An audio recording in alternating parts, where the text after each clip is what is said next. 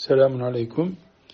Müslüman için anne baba arzusu, yönlendirmesi bağlayıcıdır.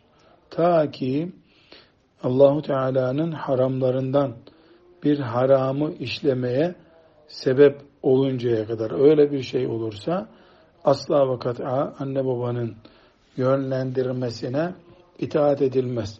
Bu durumda oturup e, anne babaya itaat mahiyetinde gereken yapılsın, yapınız.